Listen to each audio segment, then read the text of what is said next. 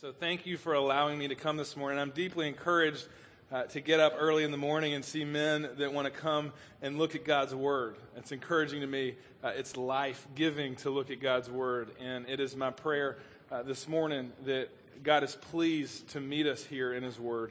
Uh, when we look at God's Word, the point is not just to gain more head knowledge. It's not to just be able to answer questions correctly. It's not to be smarter than your friend or your neighbor. Uh, the point is to become more like Jesus. Uh, the point is not just to be inspired, but to be transformed. As we look at God's Word this morning, I just want to encourage you to approach it uh, with that mindset. As Mike introduced me, my name is Mitchell Moore. I've been here now for uh, 15 months, 14 months. We came last June. And so if you're not a member at Second and you're here this morning, we're glad you're here. Uh, if you're a regular attender here this morning and, and you haven't uh, become familiar with me, then you're probably not as a regular attender as you'd like to think you are. Um, you, might, you might need to uh, check, uh, check your attendance uh, here. But it's been a privilege to be a part of. I love, we've loved this church. We love this city. I've got four kids uh, who you'll hear a little bit about this morning. Um, but we just have fallen in love with the opportunity to be here. And I realized being here, I, am not going to click through my slides. Everybody should have a handout. We're just going to walk through that. But I was looking at the at the date on there, 2009, 2010, and it appears that I'm, I'm batting cleanup. I guess I'm the last person uh, for this calendar year. They've they've called in uh, they've called in the bullpen. Usually, this is the time of year where we can't believe that football is already on and you, you come to a preseason game and you, you don't get to see any of the starters but for like a couple of minutes. And that's the beginning of the season, but I think they've called the this is the end of the amen season, I guess. So it's a privilege. Any anytime I can get up here, whether it's the beginning or the end of the season, I'm glad to be here. Uh, it is a privilege, and I love uh, what God is doing in and through this ministry. Uh, before we get going, we're going to be looking in 1 Corinthians today. You can go ahead and open your Bibles, but before we do, uh, just let me open us in prayer. Father, we thank you for your word. Thank you for being pleased to reveal yourself to us. Uh, thank you for, for giving us your Holy Spirit as your people. I just ask this morning, Lord, that you'd be pleased to illuminate our hearts, uh, that you would be pleased to help us uh, see in your word uh, what it means to be more the image of God that your Holy Spirit uh, would, would transform us and make us new. I ask, Lord, that we'd have a, a holy discontent uh, with just the spiritual status quo, and we would have a hunger and thirst for righteousness, um, the, for your design, for your pattern of living. We pray this in Jesus' name. Amen. My family and I moved down here last June, as I said, and when we came down, uh, we actually moved a month before we were going to move into our house. So we, we rented uh, someone's house for one month. They were in Colorado with their family for the summer, and, and we were going to rent their house. And we, were, we still hadn't closed on our house up there, and we hadn't cl- closed on our house down here.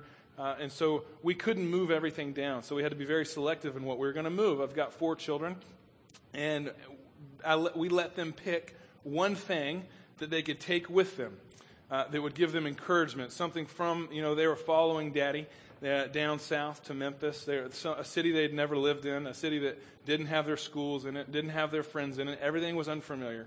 And I said, Lisa and I said, go ahead and pick something that will be familiar to you, that will be a comfort to you. And they all grabbed a stuffed animal and they said, we really want to take our guinea pigs.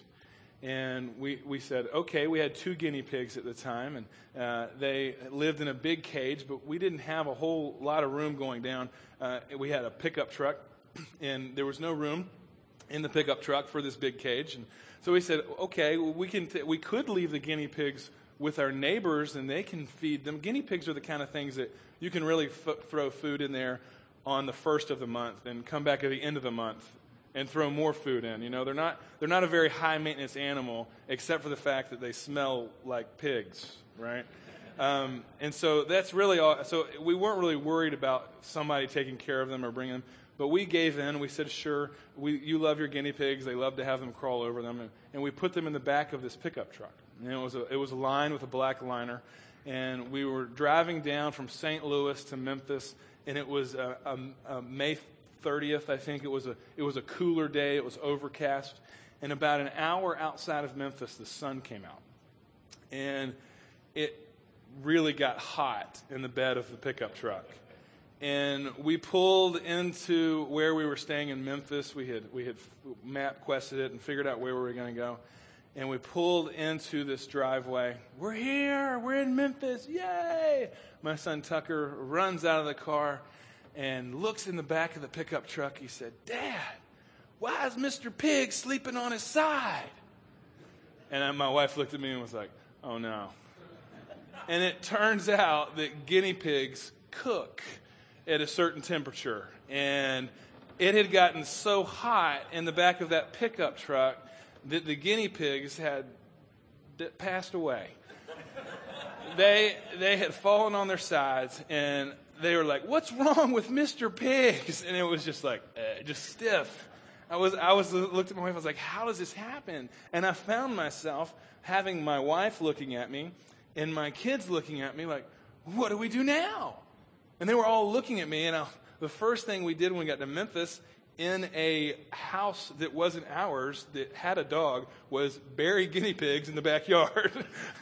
and, uh, and I, have since told Rob, it was Rob Thompson's house. And, and we, we actually, I actually unburied the guinea pigs when my kids weren't around uh, and, and, and, and buried them more proficiently in the trash can. Um, you can't, you can't really, you can't really flush a guinea pig down the toilet like a goldfish. And it was a tragic moment. And they were, but my, I found my family looking at me. And they were looking to me for direction. They were like, We came here for you. This was our security that we brought. This was what we brought from home. And they were looking at me what to do. So we got a little puppy dog because they live through road trips, you know, and we're, we're glad to have a, a dog in our house. But to have that pressure, if you're a father or if you're an older brother or if you're uh, the old older guy that grew up in your, on, on your block when you were a kid, if you were the older kid in school, then you understand that pressure of people looking to you, looking to you for direction, looking to you for what do we take their cues? What do we do now? This morning we're going to look at a call from Scripture to act like men. Okay? Act like men. When I say that, I'm not sure, those are Paul's words translated into English. I'm not sure what comes to your mind when I say act like men. Is it something cultural? Act like men. You hear those words, yeah, act like men. What comes to mind? Is it Braveheart? Yeah, freedom. What comes to your mind when I say act like men? Is it knowing every football stat? Act like men. Is it, is it having the coolest things? Act like men. Here's the reality that we live in a world where boys are looking to you for what it means to be a man. Boys need pictures. We have a world that is looking for what it means to be human. And men in the church are designed to model what it means to be a man. I was in Argentina this summer with our mission team, and I'm thinking, I haven't decided if I'm going to tell Regino's whole story this morning, uh, he's an amazing man that moved with his family into a poor part of Buenos Aires. It's a city of 13 to 15 million people. And Regino moved with his family into a poor section so that he could feed the poor, so that he could serve the community. And one ministry that they have out of their house, uh, Regino, he's just a cook. He's just a normal guy like me and you who loves, he's gifted at making food. His wife has a passion for kids. They've got three of their own. And one, one ministry, one way they opened their home, they moved to the poor part of this town because there were moms trying to raise kids that, uh, that could not get jobs because either their husband was dead or their husband had left them and they had no means to get a job. So there, there needed to be some way for somebody to watch their children for them. So they open up a room of their house every day of the week, and these moms come and drop their kids off so that they can go to school, so that they can go to work. And while the kids are in their house, they teach them. The mom educates them. And she, she had two books and used mainly the walls for education, writing anatomy, writing the alphabet, written on the walls around her. And I sat in there in Buenos Aires watching her teach 16 three, four, and five year olds. That sounds like a nightmare to me. You don't want to sign me up to be in a room full of three, four, and five year olds. That is uh, 16 of them. That's overwhelming. That's great odds stacked against you. They do it every day. And she was reading one of the two books she had to these kids.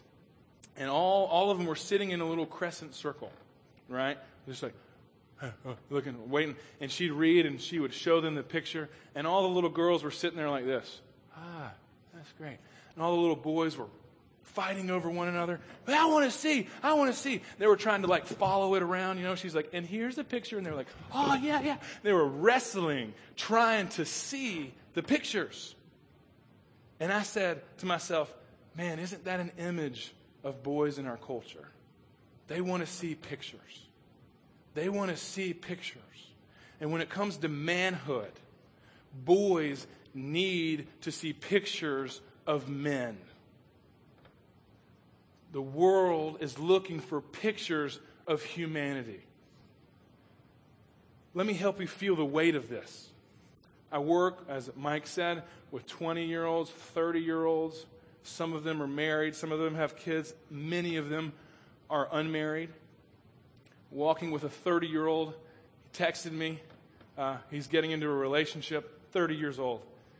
He says, Mitchell, can we talk? I really need to talk to you about something. I say, Yeah, I'd love to talk. You know, what's going on? Everything okay? He says, I need some time with you. And his, his exact words were, I need to talk to you about what it means to be a man in a relationship. 30. What does he need in this church? What does he need? He needs to see, he needs a picture of what it means to be a man. What I am telling you is a sense of urgency that we must be men. Act like men, says Paul. What comes to your mind? What does Jesus mean by that? What does his word mean by that? Act like men. The way I learned to be a man uh, was mainly having a model of, of how not to be a man. My father was absent. Uh, he was a practicing alcoholic when I was growing up. He was a workaholic. He, he was a socialaholic. I don't know. He just was everywhere but home with us. And when he was home, he was very angry. Um, and he, he, I was trying to think of a quick story that summarized uh, the way that I learned to be a man. And I, I was just remembered quickly. My parents got divorced when I was in fourth or fifth grade, and my dad one night uh, had one of his, you know, uh, dinner dinner nights with us, and so he grabbed my brother and I and my sister, and we got in his car, and we grew up on Lookout Mountain, uh, outside of Chattanooga. And so, if you've ever been to Lookout Mountain, you know to go up and down the mountain there are these very windy roads. And my father uh, was driving this car, and he was driving in the other lane. I think my brother was 14 or 15, getting ready to get his learner's permit or license. I was four years younger than him, so I was 10 or 11 or 12. Uh, I was under the impression there'd be no math involved this morning, so forgive me um, for, if, I, if, I, have the, the, numbers wrong. But he was driving in the wrong lane going down the mountain on, into oncoming traffic. And when a car would come, he would swerve and then swerve back. And we were going, Dad, what are you doing? we were scared. What are you doing? My dad said, Well, I'm showing you how not to drive. we were like, Oh, okay. You know, we didn't know. That's what he said. And someone, I guess, called the police, and there was a cop waiting at the bottom of the mountain and pulled my dad over. He said, Sir, what are you doing? Have you been drinking? He said, No, I haven't been drinking. My son, I'm showing him how not to drive. And the police officer just looked at him and said, Why didn't you show him how to drive? My dad was like, I, I don't know. That is an example of how I learned to be a man by watching how not to be a father, by watching how not to be a husband, by watching how not to be a friend, by watching how not to steward God's kingdom. And I, I want to tell you guys, maybe you can identify with that story, and maybe you can't. But it's the majority story in our culture today. Most boys are growing up learning more about how not to be a man than to actually be a man. And the call from God's word this morning is to be a man, to act like men. That's what we're here at the Bible study this morning, right? That's why men get together. We want to learn how to be men. That's why you're here. That's why you're up so early. I mean, not many of you have already jogged six miles like me, but at least you're here, right? No. That's why we're here. We want to look in God's Word and be changed. And I want you to feel the weight in our church, in our culture, of men who are looking to you. Act like men. They want to know what it means to be a man. So let's look into God's word this morning. We're going to look at 1 Corinthians chapter 16 verses 13 through 14. This passage comes at the end of Paul's first letter to the Corinthians, and it comes in uh, just kind of a final instructions. And it's a series of five imperatives, all right? Five imperatives, which are commands. And the central imperative I believe, grammatically and otherwise, is what the other, other imperatives hang off of. It is the main point that the other two imperatives on either side, the other four imperatives total, there I go doing math again, um, hang off of. And so we're going to look at these in systematic order as, as Paul does them. But this, these are his commands uh, to the leadership and to the church in Corinth, which is a very broken church, which was a very, there's a lot of dysfunction. I mean, Paul wrote the letter because a lot of stuff was going south in that congregation. This is how he ended it. He says, Be watchful, stand firm in the faith, act like men, be strong. Let all that you do be done in love. Question When the, the younger men, our youth, our young adults, look at the men in this room and in this church, do they see men who look like our culture? Or do they see men who look like our king? Paul very helpfully orients us in what it means to act like men. Let's look at this. We're going to be all in the scripture uh, this morning because we're going to flesh out what these words mean. Uh, this first imperative uh, be watchful. Be watchful. He tells the church, be watchful. What does it mean to, to be watchful? You know? I think if we, if we think of technology, we want to be watchful of the, of the new iPhone that's coming out. You know, we want to be watchful of the new the new web browser that Internet Explorer is putting out. That's supposed to be like the Cadillac of web browsers. You know, we, we're, we're watchful of uh, SEC football season that's getting ready to start. You know, we're watchful to see how Dooley's going to do in Knoxville with a completely fresh offensive line.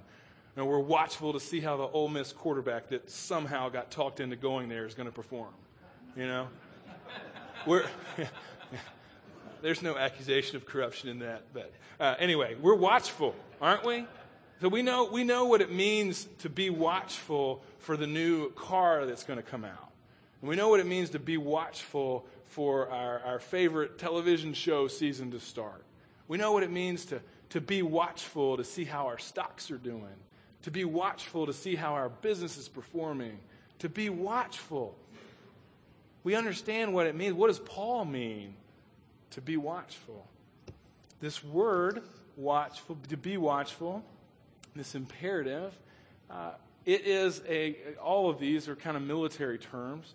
And this is a term used for someone who is standing watch over, uh, over, a, over a camp at night looking for the enemy. This is the one who is standing guard, looking over the horizon, seeing if there's any rustling, seeing if there's any obscure movement, seeing if there's anything that should cause alarm, that should have the troops be rallied to battle. This is a term of a man who's standing on a city wall, watching for the enemy to attack, being aware of, of an enemy that wants to infiltrate and take down your position. It is being watchful. You understand. But how do we be watchful? And what exactly to be watchful of? Well, this is where we're going to dive into uh, where Paul uses this other word and how it's used in, in other parts of the New Testament. If you look in Colossians 4 2, Colossians 4 2, I've got all these marked in my Bible, but there's a lot of them. So he says, uh, continue steadfastly in prayer, being watchful in it with thanksgiving. How is a man of God to be watchful? In prayer, in thanksgiving. How are we to look for the enemy? In prayer and thanksgiving. The announcement this morning that was made about prayer. Do we take it serious? Second Wednesday is when we pray together as a family. Do we take it serious? When your CCs are having prayer time, do you take it serious? When your family devotions come up, when it's time for you to pray with your family, you just pray over meals, or are you, are you praying, being watchful for the enemy that wants to attack your family? Are you being watchful in prayer for your church, for the younger men in your church that the enemy wants to take down, destroy, and discourage? Are you being watchful? Because part of being a man is being watchful. How do we do that? In prayer. Why do we do that? Turn with me to 1 Peter 5 8. Peter uses this, and Peter, just listen to this. What Peter says in 5 8, he says, Be sober minded, be watchful. So he's using these terms uh, in, in synonymously. You know, be sober minded in the scripture can refer to uh, not being drunk with alcohol, too much wine. It can also refer, refer to not being drunk with yourself, not thinking too highly of yourself. But why? He says this your adversary, the devil, prowls around like a roaring lion, seeking someone to devour. devour. Be watchful, men. That's what it means to be a man. How is Satan seeking to devour men in our culture? How is he seeking to distract us, to discourage us, to derail us? A man is watching for what Satan is doing, the enemy. He's watching in prayer, he's watching with his eyes. He does not want the, the enemy to roar around and intimidate and devour God's people and other men. How are we being discouraged, distracted by the enemy? Are we being watchful, uh, maybe in where we find our identity? Are you? Your significance?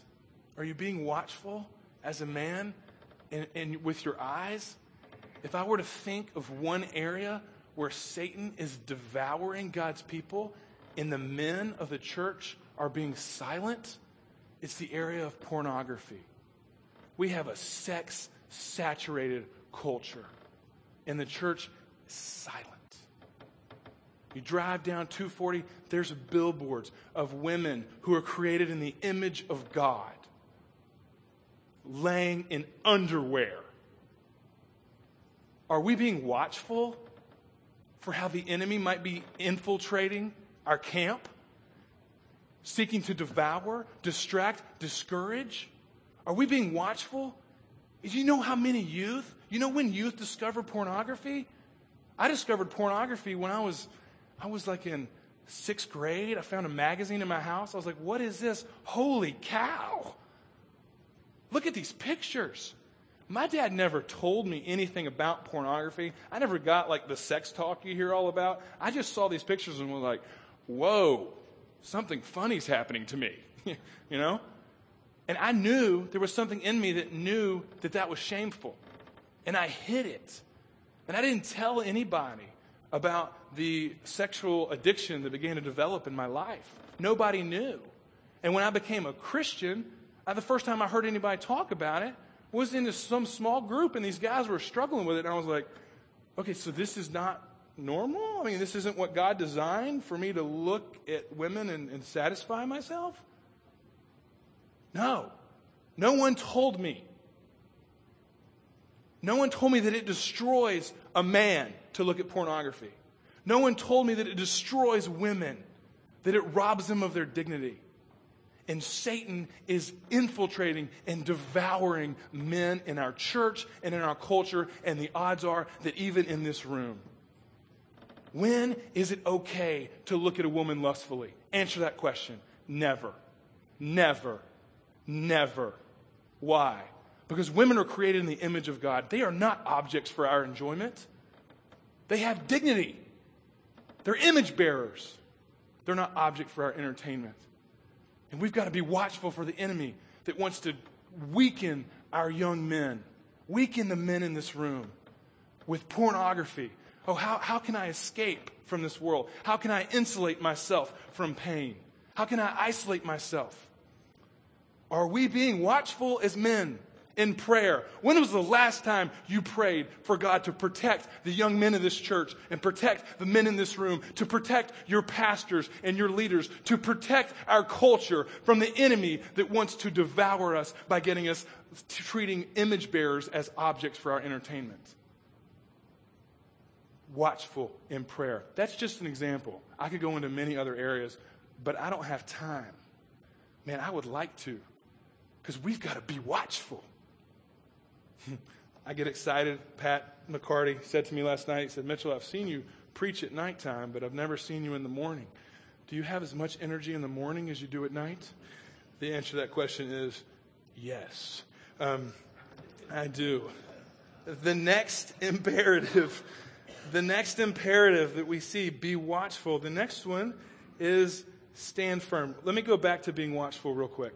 Here's here's what determines what we're watchful about. Your priorities and your purposes will determine what you're watchful for. Okay, I just need to say that.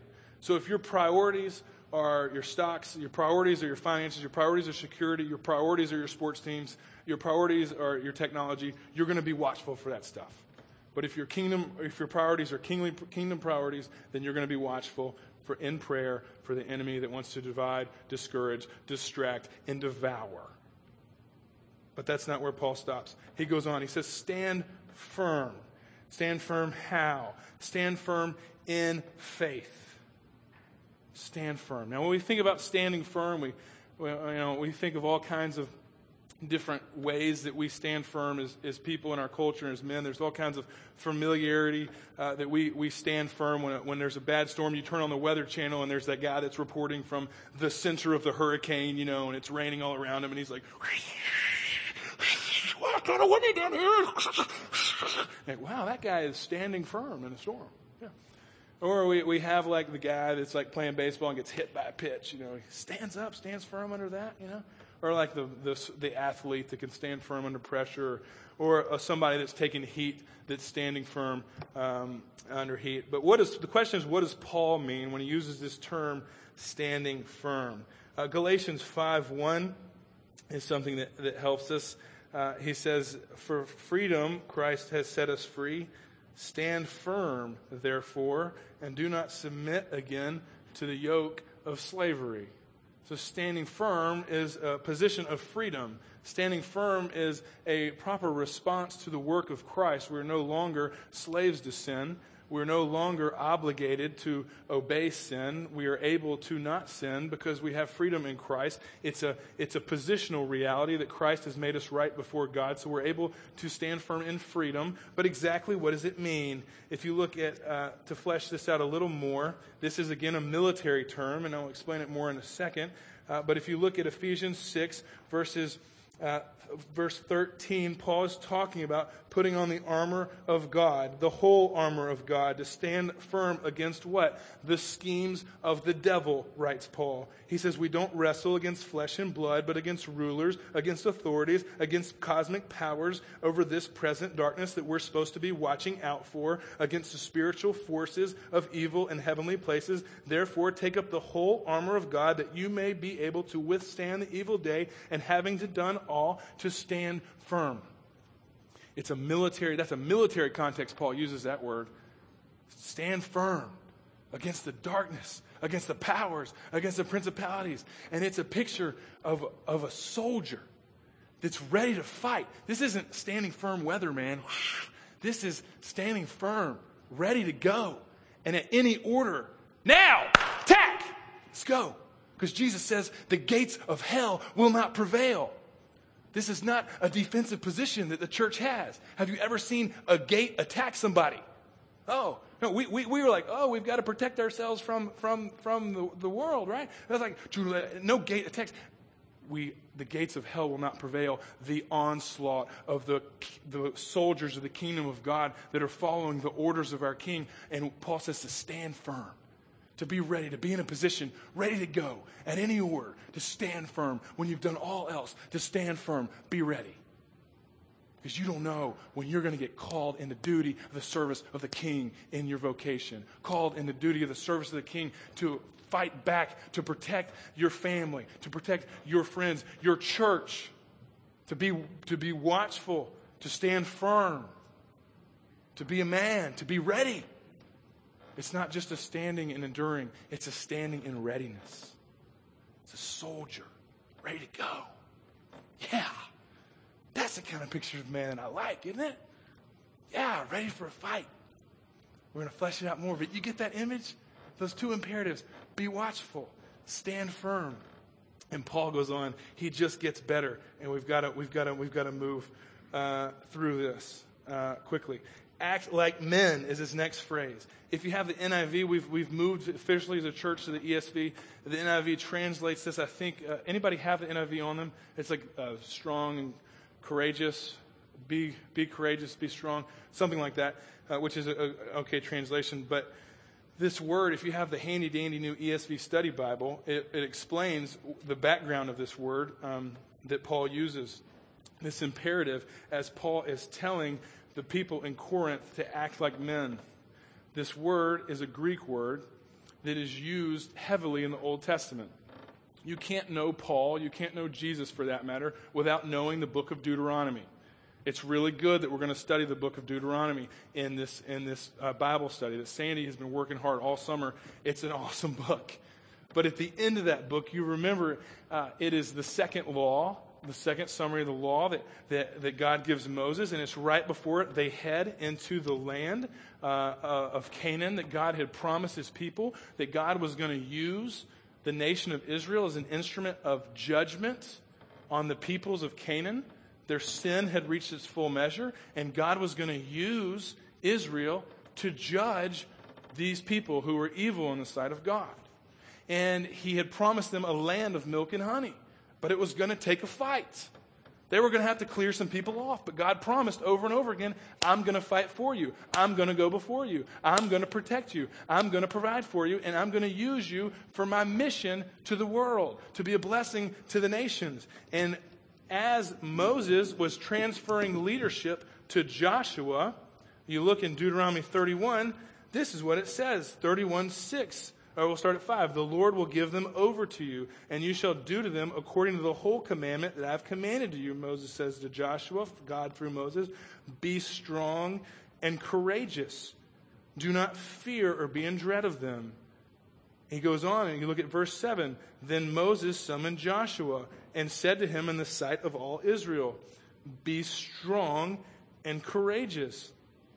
If you look at verse 23 of the same of the same chapter, Deuteronomy 31, the Lord commissioned Joshua, the son of Nun, and he said, Be strong and courageous. If you look in Joshua chapter 1, just a few pages over, verse 6, he says, God says to Joshua, oh, we'll start at verse 5 No man shall be able to stand before you all the days of your life. Just as I was with Moses, so I will be with you. I will not leave you or forsake you. Be strong and courageous. He goes on in verse 7 only be strong and very courageous. In verse 9, have I not commanded you, says God? Be strong and courageous. If you go down to verse 18, it ends by saying, only be strong and courageous. Repeated over and over and over again as the leadership was being transferred in the people of God from Moses to Joshua, son of Nun. Be strong and courageous. Be strong in the Lord. Be courageous in Him. His promises are sure. Uh, as God was going to use Israel as an instrument of judgment, as leadership was being passed from Moses to Joshua, this term, be strong and courageous, this is the Hebrew word for this, is the transliteration into Greek that Paul uses. And it translates into English like this act like men, act like a man. What does that mean? Be strong in the Lord. Be courageous in his promises. As God was using Israel for his mission and his purpose in the Hebrew Bible, so God is using his people, the church in Corinth, the people sitting in this room, for his mission and his purpose in Memphis. Be strong and courageous. Don't be fearful. You know, we live in the, the most affluent period of all of history. No time in any period of the world has there been the amount of wealth that we have. And with that wealth comes security. We live in the securest place in the world. If you've traveled the world, then you know what I'm talking about. We are secure. And somehow we find ourselves motivated out of fear. Fear men reacting out of fear. What if this happens? What if these people are gonna are gonna get us? Whoa, whoa, whoa, whoa, whoa, whoa! Be strong. God will provide for you. Be courageous. Step out in His mission. Trust His promises. Just as God was using Israel for His mission in that day of, the, of Deuteronomy and Joshua, so He is using His people now. And we're not a people who live in fear. So if you're worried, all the, all the fear that's being drummed up about stuff that's happening in our world, don't let it take your eye off the ball because a man's eye is on the Lord and his promises. A man's eye, says the Bible, is on what God has us to do for him. We don't react. We're not, oh, they're doing this, so we're going to do this, or we've got to do this. No way, man. We step out in promises. We move into the darkness. We don't protect ourselves from it. We move in. What is God's mission? It's to heal the sick, to bind up the brokenhearted, to make the lame walk, to give sight to the blind, to, for, to make what has been wronged in this world by sin, what has been disordered, it is make that to be reordered through the cross. That's his mission. And we're called to be strong, be courageous, to act like men. And to act like men is to be a part of this mission. It's not to retreat and hide behind a fortress. It is to exit and enter in. It is to move towards pain. It is not to isolate ourselves. It is to move into brokenness, not insulate ourselves from us. We have a problem in our culture. Men medicate themselves through pain. Not through pain, like well, they through it so they don't have to feel pain. Men isolate themselves. Men insulate themselves from brokenness. We want to be comfortable. We want to live lives of ease. We set ourselves up as king because we want to be safe. God is on mission. God is moving forward. And a man is strong and courageous in the mission and purposes of God, trusting his promises and not operating out of fear. Our battle's not against flesh and blood. Our battle's, battle's against evil and principalities and darkness. Our battle's not against flesh and blood. God is on mission, just like he was using Israel and his mission in the time of Joshua. So is he using God's people now. And the question is are you a man that's a part of this mission? Or are you a man that's retreating, that's being safe? Come on. Act like men. Being watchful.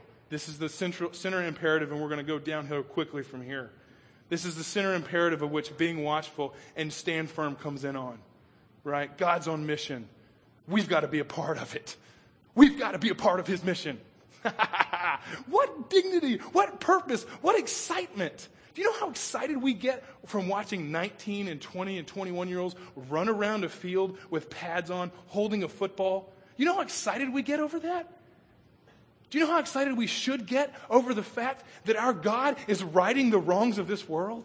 That He's restoring dignity? That He is bringing life where there is death? That He is bringing light where there is darkness? That He is bringing satisfaction to where there is hunger, that He is bringing dignity to where dignity has been robbed. That's something to get out of your, your La-Z-Boy and cheer about. That's something to be strong and courageous in. That's what it means to be a man. Act like men. Be strong and courageous in the mission of God.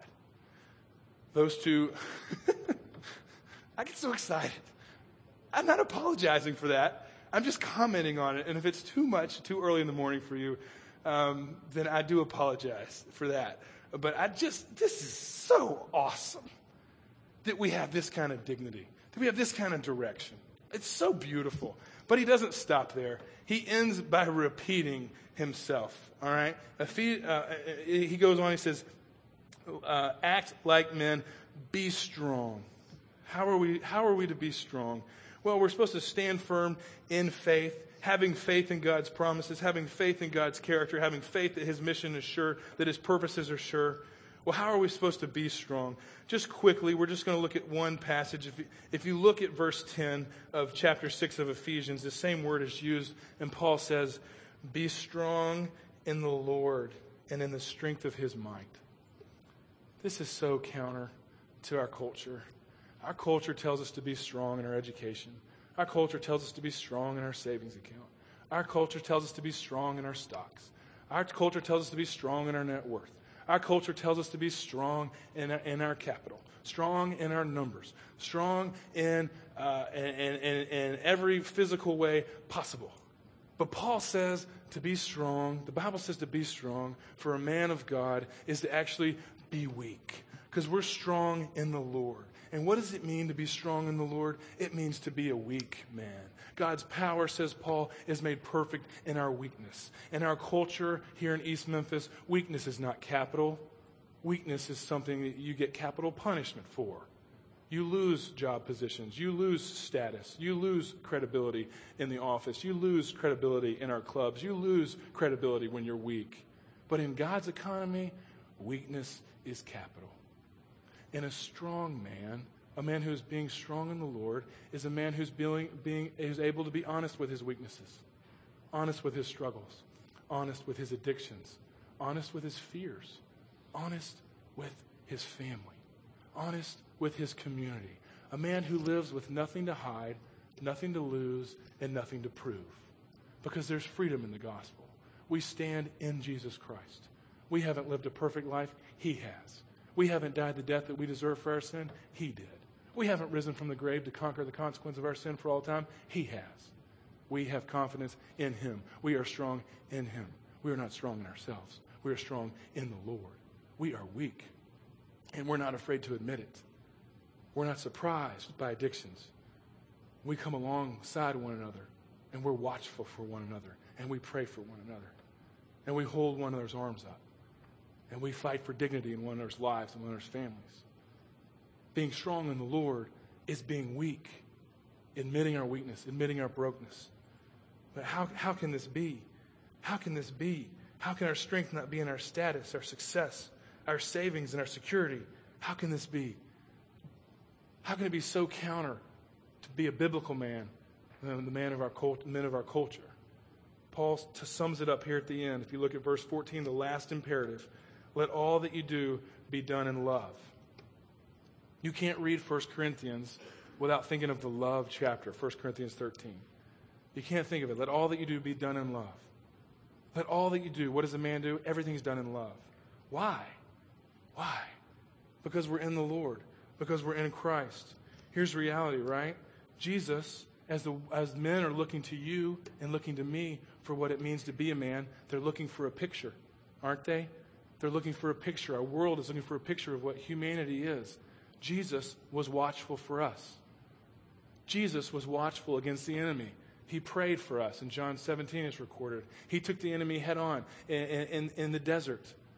He, he didn't f- fall into the temptations. Jesus was watchful for you. Jesus prayed for you. Jesus modeled what it meant to be a watchful man. And because he was watchful for you, by his grace, we are watchful as men. But it doesn't stop there. Jesus stood firm for us, firm in the face of temptation. Jesus stood firm. He was ready to fight against the battle, uh, against the devil. And he did fight. He did fight, didn't he? He did take the devil head on, didn't he? He did go face to face with the devil, didn't he? And he didn't go with the strength of military might. He didn't come as a king that conquered. He came as a king that suffered and a king that died. Because he was strong in his father and his plan. He was strong and courageous. He looked to his father's mission. Look at John 12 and look how identified Jesus is, his work with God's plan. He was strong. He was courageous in his father's mission as well. He was strong and courageous for us. He was a man for us so we can be a man in this church, in his mission in this world. And how did Jesus accomplish this mission? How was he strong? In faith. He was strong in weakness. His path to power was what? Powerlessness, weakness. And he was weak for us so that we can stand firm in the Lord. He was weak for us so we can be weak with one another. He was weak for us so that we can allow the, God's power to be made perfect in our weakness, so we can be free with our shortcomings, free with our brokenness. This is why He was weak for us, so that we could be weak with one another. And lastly, He loved us, so that all, in all He did, He loved us so that we could love one another. So that we, He, He was a picture of a true man, so that we could be a picture of men for younger men, that we could be a picture of men for the men of this world who are looking for identity. He was a man for us so that we could be a man in this world.